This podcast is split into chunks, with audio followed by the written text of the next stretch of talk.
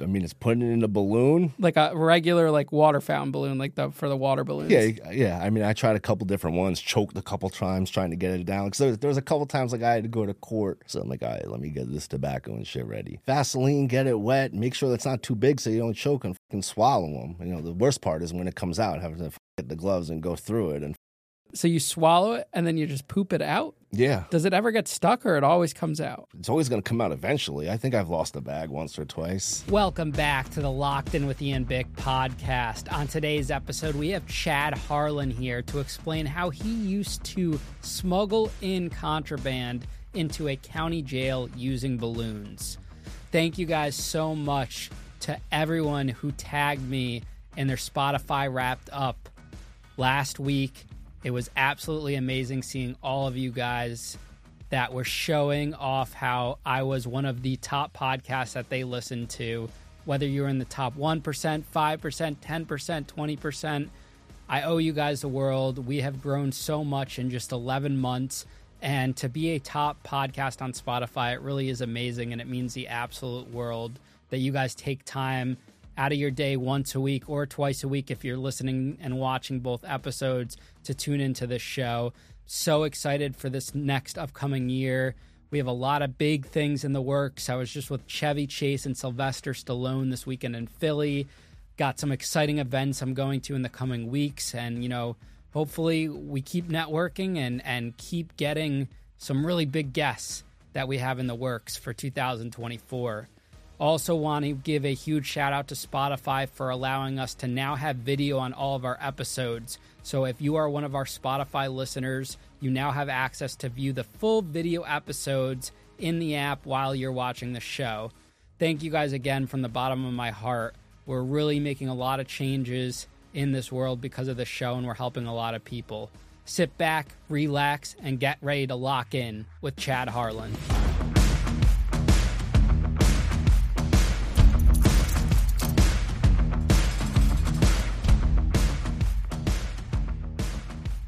Chad, welcome to Locked In, man. Pleasure to have you today. I'm here. Thank you. Thank you for the invite. Of course, man. Just got the whole play-by-play of how you came on the show. Shout out to your uh, your brother. Yeah, right? Shout out Duncan. Let's go. Here we are. Awesome, man. So, where are you from? Where would you grow up? What's like early childhood like? Jersey Shore, like the real Jersey Shore. None of that the funny MTV situation Snooki shit. Like Belmar, Asbury Park, Neptune, you know, Monmouth County, Jersey Shore on the beach. Um, small towns, all towns like one mile by one mile, own police force. Grew up with a bunch of kids that I've known my whole life. You know what I mean? I, I take that for advantage because I don't realize people don't have the same friends for 20, 30 years. Like all the kids I'm friend with with now, I've been friends with since the sandbox.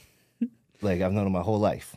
So it's pretty crazy. Um, live with my mom, my grandma, you know, not poor, not rich, you know, middle class. Grew up causing trouble, chaos. Like, so it's a beach town. Benny's come down in the summer. Um, had fun doing that, running around with them. We'd end up on their porches, stealing kegs, drinking with them. And then it would get to the point where, as we got older, we're walking around just like causing trouble, fighting with them. Like that was the thing. Like who could knock out the most bennies in a weekend or during the week, snatching chains, like dumb shit, going to DJs, pulling their girls, bringing them back to our house, getting them all coked up for the weekend, dogging them out, and then sending them back to their boyfriends. A lot of chaos, running around. Do you think if you had a father figure, you wouldn't have gotten involved into this? so that's one thing I noticed early on. Like my whole group of friends, like none of us had father figures. So like we connected with each other, and then the streets. It's, it's very possible. I, I don't know. Maybe. I don't think I was running away from anything. I just, you know, I think we enjoyed having fun, and that's how we found ways to have fun. Was you know out there drinking, smoking pot. It was Yeah, It was a good where, time. Where was your dad? Did you ever meet him? So shit, that's pretty wild too. So my grandparents must have I think they owned a bar in Belmar back in the day before I was born. My father, my mom must have been his side piece. So he was married and had kids. And then I, she must have got knocked up, kept the baby. Here I am.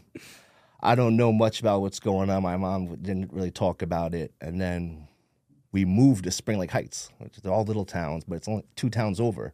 So I ended up going to school with my brother that's in the same grade. So she had to like break it all down to me like this is what's happening, got introduced to him, met everybody else. My father came around a couple times. At I mean, how old am I now at this point? Fifth, sixth grade, probably 12, 13 years old when I finally meet him. So it was a little weird, but I was like, all right, you know, let me give this dude a chance. Hanging out with him. Um, then start drinking and smoking pot with him. A couple times I hung out with him, but he was a super good dude. Um, people loved him. Stevie Wonder was his nickname. I guess he used to hang out with Bruce a lot. Was his boy. So I have that like whole estranged side of the family. Everybody's cordial, very nice, but we don't speak much. You know who you look like? Who do I look like? Logic. Logic. I used to. I had him on here. People huh? tell me that I look like Logic, but you really look like you have like the facial features and the glasses. Do you get that at all? I don't. I rap better than him though. So yeah, you look like Logic. and then um, Shane, our video guy, said you look like Macklemore too. Macklemore. Macklemore and Logic. I rap both better than both of them. So and you got the voice kind of too a little bit.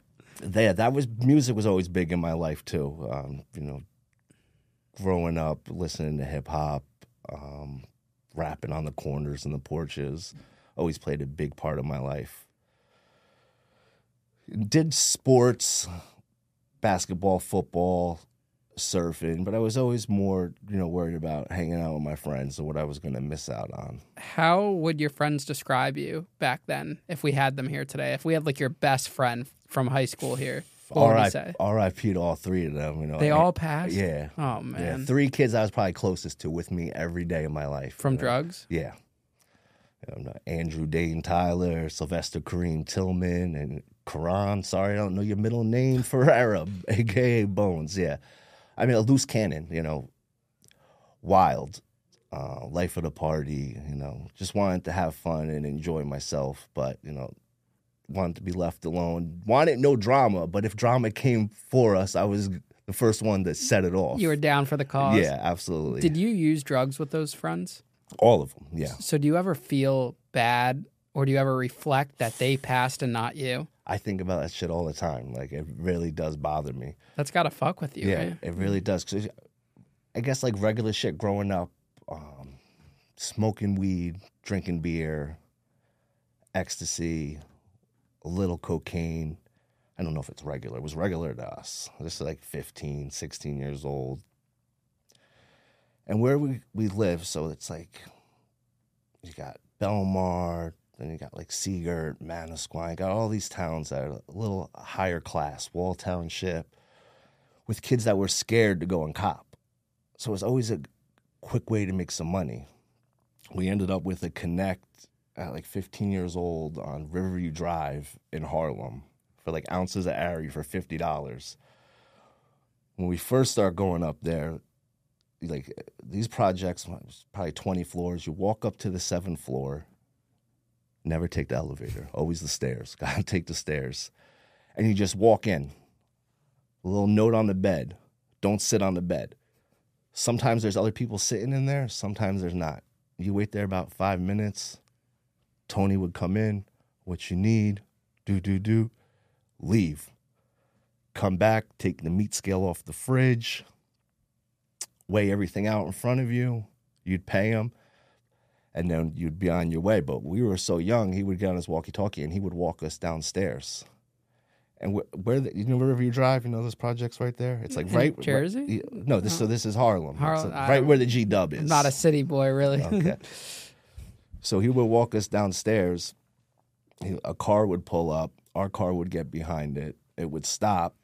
We had all the weed stuffed in basketballs.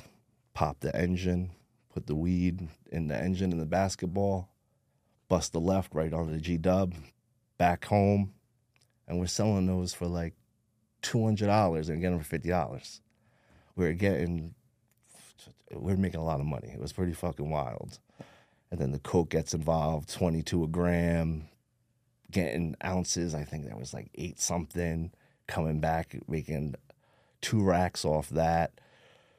So we, always wanted to keep the party going. It was never about like we weren't like focused on making a lot of money. Like we, we should have been a lot smarter. But we we were worried about having fun and like fucking bitches. Like Yeah, you I mean, what, what teenage guy doesn't want to do that? that's what we wanted to do. Do you end up graduating high school? I did Do you go to college? no college. Um, Straight to the streets. straight to the streets. I was I was like, booted out of high school, uh, Wall High School. fuck, fuck that school. Uh, was so back then, like you know, I'm coming in freshman year, goggles on my head, size 40 pants. What do you mean goggles? so like the, ski goggles. Why like, you wearing goggles? That was the thing. That Like, was the style. Yeah, like Oh. DMX, Jadakiss, like this is what they were rocking. Ruff Ryders. Oh man. It- yeah, it was crazy. Like I look at pictures back then with these size 40 and five double X X tees, white tees. Like it was like, it looked so wild. But so people are looking at me like, who the fuck is this kid, son? And I just went in with a bad attitude, fighting, talking shit. So I got booted by and I went to like one of those special alternative schools, Oakwood. Shout out them. That was a great school. Teachers my teachers were a blessing. So my diploma says Wall High School, but I didn't really participate in high school. You know, I was smoking cigarettes at Oakwood, you know, sitting with the teachers. Did you have aspirations at all, or are you just trying to like get through each day? I mean, so thought I was going to be a famous rapper, and I was like, you know, that was the goal. That's what's going to happen. Um, besides that, not really. You know, just wanted to make it to the next day, get some bread, have some nice Nikes on, and a pretty chick on my side. Uh, how was your relationship with your mother after high school? So my mother was my number one. Like, I mean, I was people always say I had a lot of potential, and uh, probably let the drugs get in the way. wasn't very focused. Just wanted to focus, but she always held me down, no matter how much stress I caused on her or how much chaos I brought to the house. She always held me down. You know, locked up, commissary, um, halfway houses, putting my phone in the coffee, sending it in to me. She was my number one. She was big reason of why I ended up getting clean because um, let's rewind a little bit before we get there Yeah. because uh, we'll explain all that and then how that happened. So I guess we'll you want to get into Well, how would you say all of your addiction, or, or would you say all of your arrests were caused from addiction?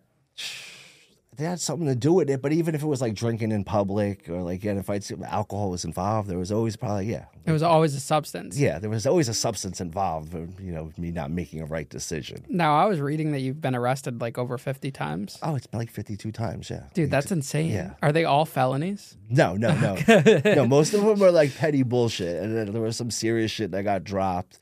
Yeah, my lawyer, every time we meet someone new, he's like, How many times you've been arrested? How many times you've been arrested? I bet all three of you don't match the times he's been arrested. And wh- when was the first time you were arrested? Shit. Like actually like, arrested, like and sent to- handcuffed. sent I to, mean, sent to jail, maybe. well, youth house. okay. So, some kids on the beach. Um, I walked up to the Dunkin' Donuts. They were counting money. Just snatched it, mushed them, walked away. We went, found a bar, buy us some alcohol. We got a dub. Went to the woods, smoked it. Let's not go back to the beach, guys. They're like, ah, we're going back to the beach. Walk back up to the beach. Cops hop out. It was like a prosecutor's son and like a chief of police or something from up north somewhere. Yeah. Straight to the youth house. Wow. So wh- when does your addiction really get bad? So that gets bad. No, you know, no problem. I mean, I guess there was a problem because I'm getting arrested all these times for drinking, but I didn't think there was an issue. I'm making decent money selling the weed and the coke, partying. Now my plug, I had a plug down in town for the coke. Was a little more expensive, but I didn't have to take the ride to the city for it. he kept trying to give me heroin. And I'm like, I don't know anybody that does that. Like, I don't want no parts of that. Like, I got, you know, like one person that does that. Like, I'm not fucking with that. So it was, al- he's always in the back of my, in my ear, you know, let me drop you this off. Da, da, da. Kid calls me one day. He's like, I'm super dope sick. I know you could get me something. Please. I'm like, I'm like, all right, one time I'll make a call. I'm like, I don't know what's gonna happen. I make the call. I'm like, yo, he's at my crib in five minutes. Drops here. Do this, this. You owe me this. Rest is yours. I'm like, all right. Kid comes over. I serve him. Two days later, someone else comes over. All of a sudden, I'm out of everything he gave me, and I'm looking at the money. I'm like, oh, there's money in this shit. So, blow up off of it. Like, I, when I say blow up, you know what? I, I'm making, you know, twenty five hundred a day. Like, I was never nothing. Great money. Nothing, yeah, but you know what I mean. People would come on here. I was selling fucking pounds. I was, like, I, mean, I was picking up a pound at a time. You know, a couple ounces. Uh, you know, I did get up to like twenty five bricks of heroin at one time. But so by doing that, having it on me all the time, making the extra money, I'm sniffing more of the cocaine that I have because I, I can replace it with the money that I'm making from the dope. You ever done drugs? You ever done any cocaine? Never no. Okay. I have friends that do coke, Yeah. but yeah. So yeah, it's a fun party drug, but then you do too much, like you start getting this cocaine psychosis. And I would bug out. I'd be on the roof with a pistol, talking about the feds are coming, freaking out, waving it around. My boys used to laugh at me and be like, "Yo, you get high and start looking for the police. What's wrong with you?" I'm like, "Shut the fuck up." so like, I'm all geeked out one night. A bunch of people over. There's some. We have some bitches coming over and they're like, "Dog, you gotta chill out. Like, you're gonna scare these girls." Like, and then my boy pulls me aside. He's like, "Do one of those bags you got." I'm like, "No, fuck that." He was like, Yo, you, "You gotta chill out. You'll you'll chill out. You'll come down. You'll you'll be relaxed." So after going back and forth, I'm like, "All right, fuck it." Snip, real bag. Instant G mode. Feel great. Not geeking out from the coke anymore. Great night end up laid up with something pretty. I wake up in the morning, I'm like, oh, that wasn't that, all right. So now, every time I'm doing too much cocaine and I get like that, I'm sniffing a bag dope. That goes on probably like two weeks. I will never forget this day. I wake up Saturday morning, like, I don't feel right. Like, something's wrong. Like, am I sick? I call one of my friends up. He's like, oh, he's like, you got a chippy. I'm like, a chippy? I'm like, what? What the fuck's a chippy? He was like, you're dope sick. I'm like, no, get the fuck out of here. He was like, sniff a bag, see what happens. Sniff bag. Boom. Hi, got my high on. I'm ready to go for the day. Did if I knew where it was gonna take me, Jesus Christ. So, what is being dope sick exactly? As a former addict like yourself, break down what, what it is and what the feeling is. So everybody experiences it differently. I mean, you're crawling out of your skin. You can't keep nothing down. You're hot and cold. Can't sleep. Sweating.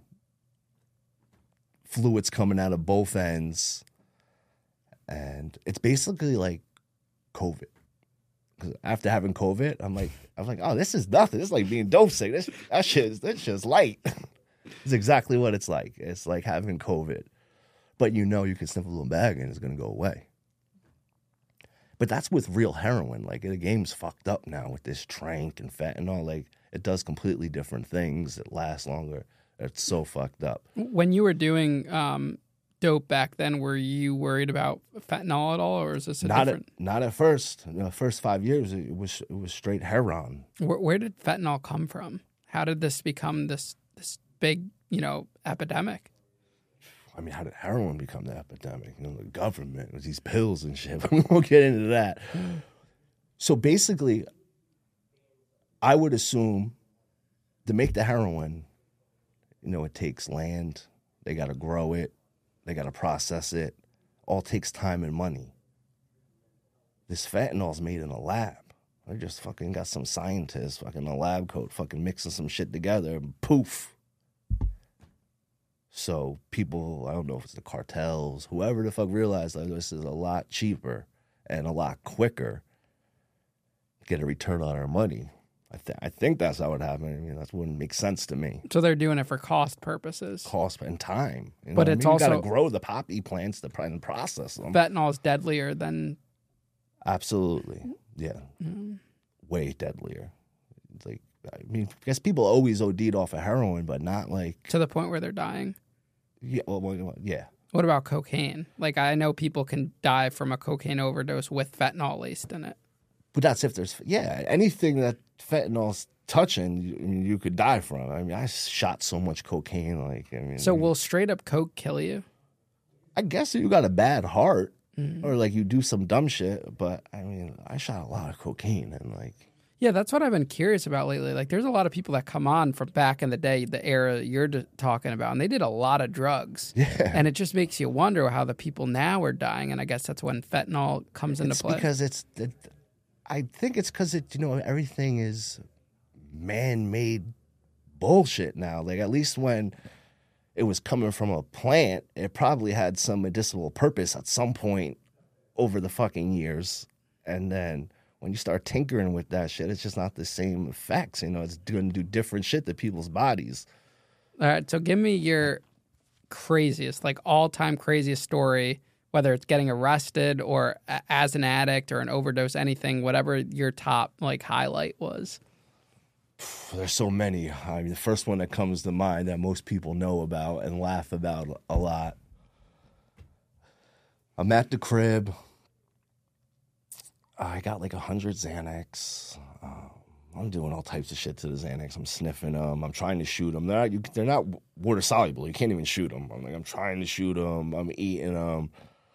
I'm shooting coke. I'm shooting bags. I'm all whacked out. You do Xanax, you go to jail. Anytime I've done Xanax, I pretty much went to jail. I woke up with a green sheet, like, I hope I didn't kill somebody. Like, fuck. So I'm all whacked out of my brain. My bullet pulls up. He wanted to go grab something. We go grab something. We come back. We're chilling at the crib. Yeah, and Xanax gives you the munchies. Like, so I, the Xanax must have overpowered everything at this point. I'm fucking starving. I go to this little Mexican bodega across from the elementary school in Belmar. I just wanted some tacos. I don't know how I looked or what was going on, but I'm trying to communicate to the lady, like, I need some tacos. And she's looking at me like I'm crazy. And I see the guy in the back, and it doesn't look like he's making tacos. So I walk back there and start cooking the tacos. I'm like, I want tacos. I'm like, what the fuck is this? She comes back with the broom. She's like, yeah, yeah, hit me with the broom. And then as I'm walking past the register, I look down and I see a cigar box. I'm like, and I, I want to have like eight hundred dollars in my pocket, like, and I look in it, and there's a fifty dollar bill in the cigar box. So I fucking take it, pay for the tacos with it, and then she's hitting me with the room again to get out. So a lot of it, I don't remember all of this very clearly. It went something like that. I leave, go back to the crib. Cops pull up. Like, fuck. I'd been into the house twice now, so my mom thinks I. My mom knows I left. Doesn't know I came back to the crib. She just got out of the shower. She opens the door in her towel. She's like, "There's like, where's Chad?" It's wall cops. They're, wall police are the biggest scumbags in the fucking world. Like, fuck them. Fuck you guys. For real. Um. So she's, she's like, he's not here. I was like, so in my room, there's like this closet, and it went into like a crawl space. So I'm trying to hide in there, and I fucking fall through the ceiling, down the stairs, right to the police. Boom. They're like, oh, they arrest my mother for lying, arrest me. It was on, um, there's a radio station down on the shore, the Rat Radio. It's like uh, classic rock. It Was like Dummy of the Week. That was pretty fucking dumb and retarded, but that's one thing that happened. And the craziest, no, but one thing that people bring up a lot, like, yo, remember that shit? Like, and I'm in the county, I'm listening to it on the radio. I'm like, this fucking bullshit. This is dumbass tacos on a fifty dollar bill. I wasn't even paying attention. Lately. What What was like your longest jail or prison sentence? So no prison. Shout, shout out Alex, Alex DeSivo. That's my is that a lawyer? That's my lawyer. Is uh, he's a good friend of mine. Uh, I met him in a sober house about uh, 12 years ago. He's got a crazy story. Uh, Send him our way, man. That's like a Absolutely. crazy story. absolutely. Like, guy was running for um, city council, you know, about to be partners in his law firm, gets caught with hookers and crack. Loses everything, goes to like a million dollars. The stories he could tell you about this shit he did with spending his money. Jeez. But he turned it all around. He owns some sober houses now, and he's helped me out a lot, and he's kept me out of prison many times. But yeah, so no prison, hella county bids. How? What's like a longest county? bid? So I mean, a county, unless you're fighting something, 364 is the most you can be sentenced to in the county. Is that the same here? I don't know. I've never really been to county jail. yeah, just so- the just just the feds, huh? Yeah. Big boys. just the feds. I heard county jail sucks. so most so I haven't been to a lot of county jails. Um, so I've never been to prison. People in the county always tell me that, you know prison's better. Monmouth County is was pretty used to be pretty fucking chill. Like it was laid back. They got microwaves on every pod for three flat screens, uh, a basketball court right there connected to the day space, and a weight room. What would guys be in in county jail for? What are some of like the charges? So be anything for a drug charge to a DWI, or you know they're fighting a murder case. Now in county jails, are there politics at all? Are people checking paperwork, or they doing anything like that, or is it is it not ran like that? it's not really ran the same. Like so, th- th- they separate the gangs. Like they'll all be on max. You have you know the blood tier, the crip tier. They try to keep them separate. The cops will tell you if there's a kitty toucher. They'll let you know, and then we'll just get rid of them. But like no like super politics. Um, first time I remember the first time I went in and did a bid at 18. I was hanging out with a bunch of black dudes, and there were some white guys that came up to me and were like what are you doing? I'm like, "Yo, I'm just chilling. Like, what like, I'm not looking at any of that. Like, and I had no idea. So I guess maybe like some old school cats try to do that, but it's really not run like that in the county jail. It's it's pretty soft. Uh, you know, but I used to bring a lot of weed in there. You can make you would bring weed into the county jail? Yeah, absolutely. how do you get weed into the county jail? So the way they're processing used to be set up. Now they got this dumbass metal detector that I think's like an X-ray machine, but like it's only checking metal. But if you had it like in the sole of your, I had it mapped out after going there so many times. If you had like the bud in the sole of your shoe, you go into like tank one. Then you go get changed up, go to tank two. So if you, you stash your shit in tank one, go get changed, and then go to tank two and tell the CO, oh, I left my paperwork in tank one. Like, if I already searched you, you go back into tank one, grab your shit, tuck it, and then bring it upstairs. And now, now the whole wing smelling like Cali. so you had this all planned out. never like I never had getting locked up planned out, but I would keep you know a half ounce sole in my shoe a lot. I mean, I used to keep Suboxone fucking boofed in case I got locked up so I didn't get sick. What what was it um, like detoxing while you were in these county jails? Because if you were an addict the whole time, it, it must have been rough. Yeah, I so you know the first seven years of county time, there was no heroin. I didn't start doing heroin until I was twenty three. Is when that started.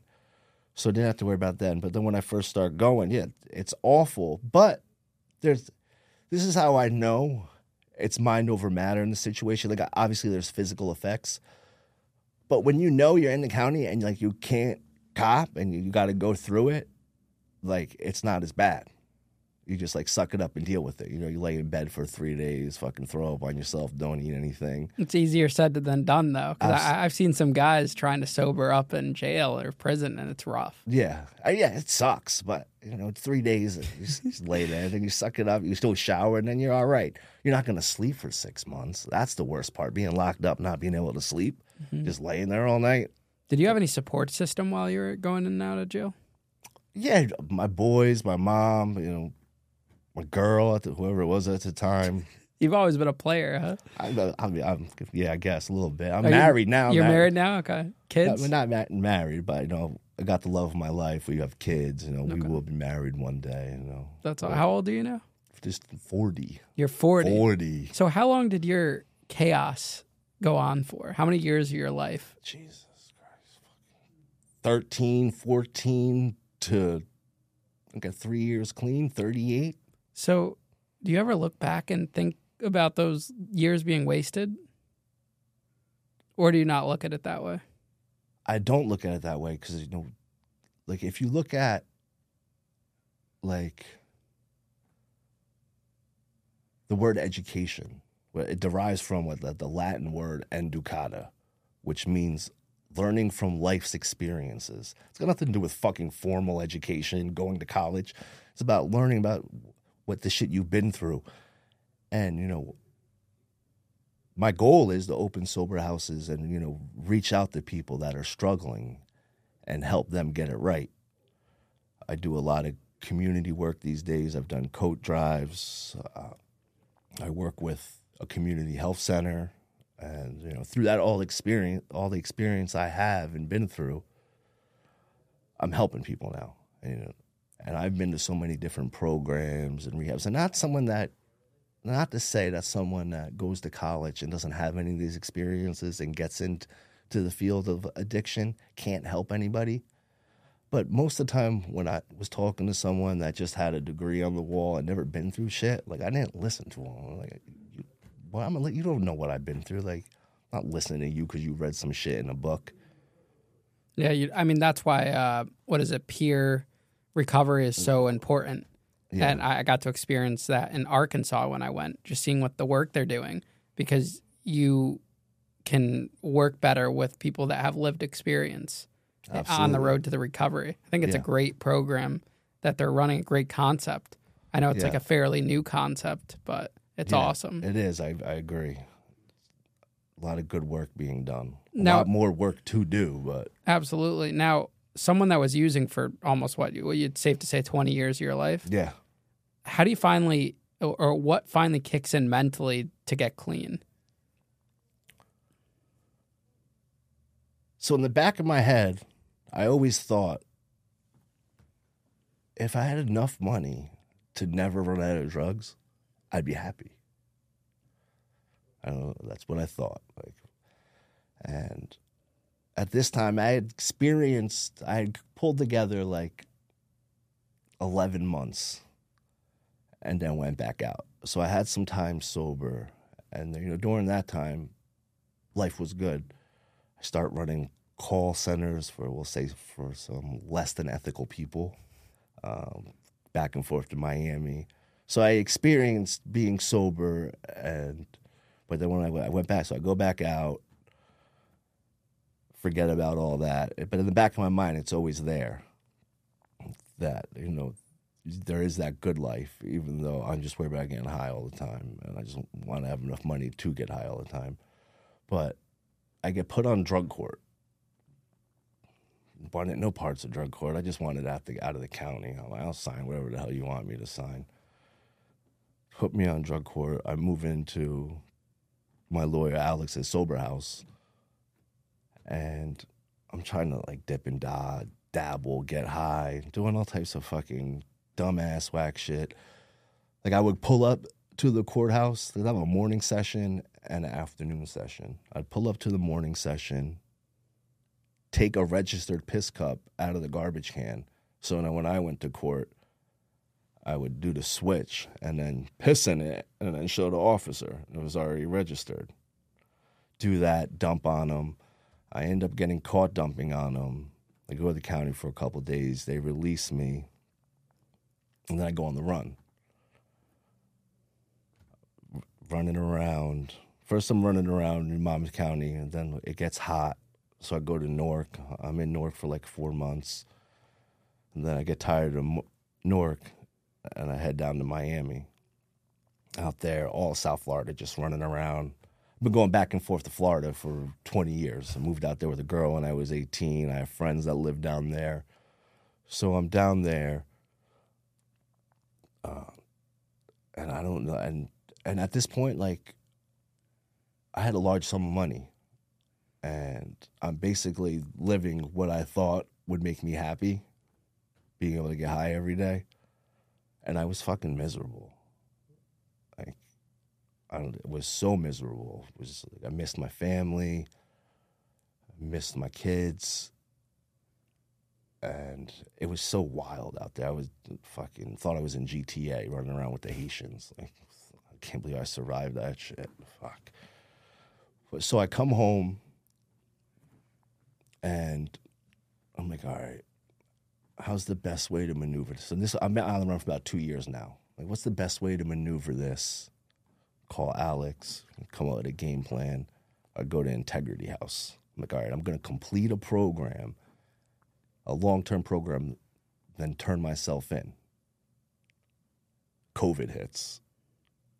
It's fucking madness at these places. There's no staff.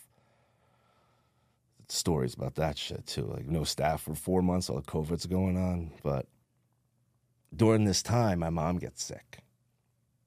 She had got skin cancer. She was on treatment, thought everything was all right. And she she smuggled my phone to me. I'm texting her, and her texts are like super off one day. So I'm like, oh, there's something wrong. I hit some of my boys. I hit my girl. I'm like, someone's got to go check on Mama Jane. Like, something's not right. They go, and uh, the, the cancer had spread to her brain. So they tell me, like, yeah, like, uh, there's something wrong. So I come home at this point, once the cancer spread to the brain, it took her out in like two weeks. So it takes her out. We have her funeral. I'm like super depressed. I thought I was like on the road to do the right thing. I was going to turn myself in, complete this program. That happens. I start getting high again. I, I'm not. I'm just copping and going to bed. And I don't think I talked to anybody for three months. My girl, nobody. I just get high and lay there but I still, I mean, I was still, you know, I had to do a couple sales here and there, make some money to continue to do what I was do. A kid must have got caught up doing some dumb shit. Brought the sheriffs to my house. I served him. I follow him outside as he's walking to the car. The dumbass sheriffs that brought him there run down on him. I see this. Take off. Pew! I'm on my Jason Bourne shit. I'm on Pete and Elvis roof, running through chicken fucking coops. It was fucking getaway. So now I can't go back home. I don't want my girl to get charged with harboring a fugitive. My number one's gone. And I'm like, damn. I'm like, what the fuck? And uh, like in the back of my head, I'm like remembering, you know, how great I felt when I was sober. I've experienced having this money and being miserable and I did something I'd never done in my life. I was like, fuck it. I went to the county jail, picked up the bail phone, and was like, I'm here, tapped out. They come get me, process me. I call my lawyer. I'm like, I'm done. It's over with. Just send me to prison. Let me get this shit over with. And he's like, no. He's like, take drug court again. Don't go to prison. You go to prison, you're just gonna come home and get high. He's like, you need to change your life I'm like, all right, I'll think about it.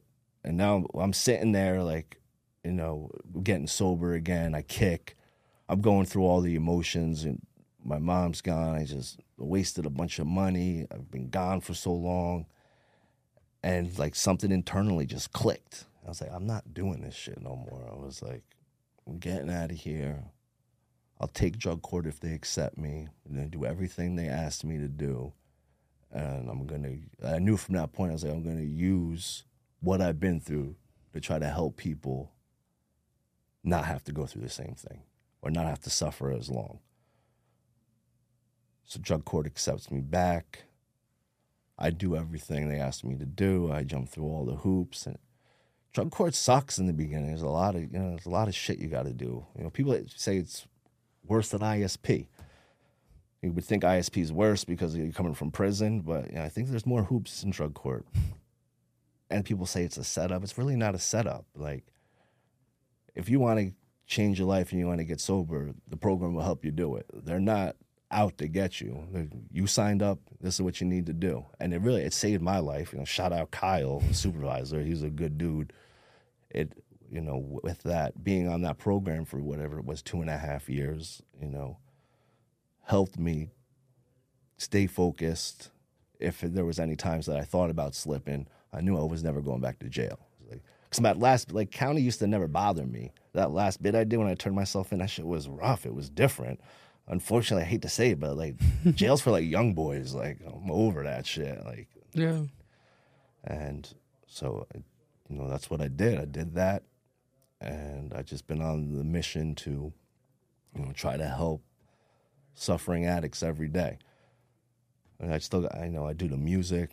You know, with uh, my partner Mickey that's out in the room. You know, on the Rocks Entertainment. We're doing a show tonight. What kind of show? Like a rap show? Yeah, it's like a hip hop show. Oh, that's cool. What, what's like your rap name? Uh, t- Tony Deew. Tony Deew. Tony Deew. How do you spell Deew? D O D E E W. D E E W? T O N Y D E E W. Where do you get that name from? Backwards, it's weed. Why not? So, do you think that trauma leads to addiction, but it could also help tra- a traumatic experience could also trigger then someone to get clean? I agree with that statement. I don't know, I don't necessarily know if there was any trauma in my life that led me to the addiction. Like people will say, like you grew up with your father, and then that happened. Like, That's traumatic in a way. is it? Like, I mean, maybe I guess it is. it's I it's an I'm just- unstable household, maybe. Yeah. Yeah, but I mean, I, didn't, I wasn't really. I didn't look at it, like it didn't really bother me. Like, maybe like deep down inside, like it's somewhere, like it did. But like, Maybe you was don't know it affected you at the time. I, that could be it. But yeah, but your statement's definitely true. Like I used to argue with the, the counselors, where I'm like, no, like I it wasn't touched. Like nothing happened to me where like I ran to drugs. Like I tried one drug, I liked it. I tried another drug, I liked it, and then it fucking it just kept going. I hate that shit when they say like marijuana is like a gateway drug. Like, marijuana's not a weed's not a fucking gateway drug. Mm. The only gateway is like if you're smoking weed, you might end up around some people that are doing other drugs. But you know, you don't smoke a joint and then say, "Oh, I want to go smoke crack now." Like that's not how it works. You might be around some other people that have other drugs. You might try it, but you know what I mean when they say like marijuana. I, I don't buy that shit. What are some of the biggest like misconceptions about addiction that people who have never been addicted before uh, misconceive?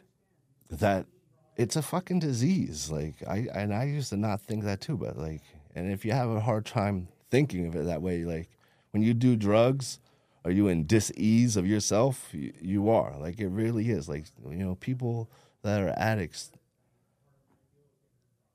they don't most of the time at some point they don't even want to be doing what they're doing anymore but they don't know how to stop or they can't stop they don't want to be sick and they still have to go to work they still have to raise their kids they still have to do everything they have to do they can't just time out and fucking lay there fucking two weeks or however long it's going to be now with the fentanyl so that fentanyl and tranq is super different that shit the tranq is giving people their own psychosis it's opening wounds it's a fucking bull tranquilizer Yeah, I saw someone that we just had from Philly the other day. He was showing us pictures Yeah. of what, what it's doing to people's skin and shit. Yeah, it's it doesn't matter if you shoot it, sniff it, smoke it, it will do that. Why are people doing this? I mean, they, it- they just want to get high. They're not like And is this is it easy easier to access? that's all that's there. There's no you. There's no heroin anymore. Like you do some drug tests, and heroin, opiums, opiates are not popping up. You got to dipsticks, fentanyl, and tranq, and they're putting the tranq in the coke. They're putting in the weed. I don't know who's doing it. Like, I don't, like, but it's just killing people. What are um? Do you ever have temptations to use again? And how do you kind of fight off those temptations? So with the opiates, no, and then drinking, no, because like I know I could probably have like two beers. I might be able to do that for a year. I might be able to do that for two years, but eventually, I'm gonna may have two beers and a shot. If I get too tipsy, I'm gonna end up on a block smoking crack, shooting dope. But you know what I mean? Like that's what's gonna happen. So I know like drinking will always lead me there the opiates not at all like after everything i've been through after all the people i've buried like it's like i said my three best friends but but besides that like countless kids i grew up with dead overdosed every I hate the guy. I'm like, scared to go on Facebook sometimes and look at it because like you never know like what RIP you're gonna see next. Yeah. That's a reality of today's world. Uh, all the time I'm on Facebook and I'm seeing friends from high school, Yeah. people I knew. Someone's passing away every day. Absolutely. And a lot of it is drug use and substance use. What would you say to an individual that's using right now? If you if you could offer some piece of advice to them if they're struggling to find help. don't give up. You can do it. Like I know it sucks now, but you know, just stay focused. You know, reach out to someone. I I don't know why that helps so much, but like you know, picking up the phone and talking to someone, people like don't think that works, but that that really works. Like I don't know where you're at. I mean, go to your local community health center. Like there's people there that care and will help you. And you can, you can always hit me up online too. Shit, I'll talk to you. If you're feeling some type of way and need Mr. some Dewey. help. Yeah, the real Tony Deew Facebook and IG. For real, holler at me. I'll get you set up somewhere. Now, as someone that ended up in jail a lot of times because of your addiction, did the jail help you at all? Like, are these officers trying to help you overcome your addiction, or is it just lock you away, throw you away the key, and that's it? Yeah, that's all. I mean, some of the officers are cool, some of them suck. But, like, there's no fucking. And there's no rehabilitation in jail. It's a fucking daycare. Like, this, you know what I mean? Like, they're not helping you get better. They've had to change with the times and start offering Suboxone. You know, people, so many people are coming in dope sick. But yeah, it's no rehabilitation. It's, you know, you sit down, get your weight up. And and and there could be other drugs in the jail too. Absolutely. You know how much money you can make off of Suboxone in a jail? A lot. yeah, they were sending in the sheets of paper and whatnot. hundred dollars for an eight milligram. I'm so sick in the head. To this day, I'm like, I should just go do a two week bid and bring in fifty with me and come out with ten grand. How would if if you had to do it now? How would you do it? Like, how would you get drugs into a jail? Is, I it, would is it that just easy? yeah, just swallow balloon them. You know, what I mean that dumbass fifty thousand dollar machine they have. Like, Did they- you ever balloon drugs? Yeah, You ballooned a drug? absolutely. Walk me through that process. So you just, I mean, it's putting it in a balloon. Like a regular like water fountain balloon, like the for the water balloons. yeah. Yeah. I mean, I tried a couple different ones, choked a couple times trying to get it down. There, there was a couple times like I had to go to court for like municipal charges that I knew I was going to get 30 days, 90 days. So I'm like, all right, let me get this tobacco and shit ready. and, you know, just fucking Vaseline, get it wet, make sure that's not too big so you don't choke and fucking swallow them. You know, the worst part is when it comes out, having to fucking get the gloves and go through it and fucking, you know. So is this considered keistering or no? Well, no, keister would, you know, would You're tuck- shoving it up. Yeah, tucking So it. what what is this process called? Ballooning, swallowing. I don't, So you swallow it and then you just poop it out, yeah, and the drugs are in the balloon. in the balloon. Does it ever get stuck or it always comes out? It's always going to come out eventually. I think I've lost a bag once or twice. And it just sits in your stomach forever? Well, no, it's going to come out eventually, but it might not come out right away. And then, you know, So if you say you go into jail on a Tuesday and you balloon it, right? And you swallow it, put it in. If you poop on Wednesday, is there a good chance that that's coming out? absolutely. And you have to First- pick through your poop? Yeah, you got to go get some gloves from the CO's desk and go through it. You know, put it out, re-separate it. This is wild. It's it's fucking wild. It's fucking jail. And you figure out, you know, lighting cigarettes with batteries. I'm sure you've seen that. Have you seen that? Right? Yeah, of Like, course. And guys will then smoke the, the drugs that have been up your ass. Yeah, absolutely. It is wild, right? It's like what the fuck. And you make some Oh, good money man. too. What's like the next five years look like for you? What What's the future for Chad? The future is, you know, keep going with you know on the rocks entertainment. You know, me and Mickey also. We do this show. Um, it's on Tubi called Bishop and Cheney. Shout out Millimeter Mac. It's uh, we play undercover cops out of all things. I was reading that. Yeah, Yeah. you play a cop, so Yeah. you're an actor too. Yeah, I play a DT cop. Dope. They got a lot of do- dope stuff going on. You know, Juicy web series, Bishop and Cheney, uh, way more place movie coming out. So you know, I will. I love to be a villain in a Marvel movie. And get Kanye to do a, produce my album. We got the same birthday, Kanye. Holla at your boy, June eighth. I don't think I don't think you want to be uh, uh, associated with Kanye right now. Oh, I love Kanye. Like, old Kanye. oh, yes, yes. I still got love for him. That's he, funny. he needs some help. You holla at me. so, so you play this cop? Is this like a career? I mean, who knows? Uh, that would be great. Do you Like, got paid for it? no, not yet. Uh, Okay. so we're, we're working on that. Um, It was a YouTube series. Tubi picked it up. We're doing season two. I guess after if they like season two is when a contract comes into play and they're like, yeah, give us five of these, and then boom, then we get some bread. Oh man, that's great, man. I, I would love to open a sober house too, uh, just because like I know there's so many people in jail and prison that don't have an address, and could get paroled or ISP and can't come home because they got nowhere to go.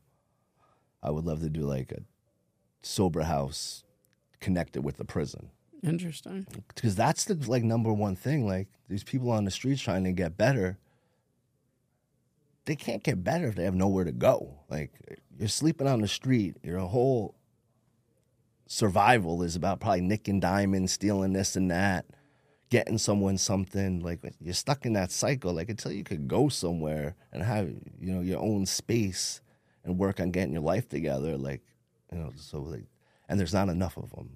There's a housing crisis with just regular people trying to rent and buy houses. You know? Yeah. and people trying to get it together. That, that's another goal, you know. Sober house, married a girl. Have a kid. no more kids. No more kids. No more okay. kids. No, Well- we're done with that. Chad, thank you for coming on the show today, man. It's been a pleasure talking to you. I wish you the best of luck uh, at your show tonight. That's and- right. And, the future, and you know, keep being an advocate f- for those who have went through or are going through what you've struggled with and have been able to overcome. Absolutely. I appreciate it. Thanks for having me on. Absolutely.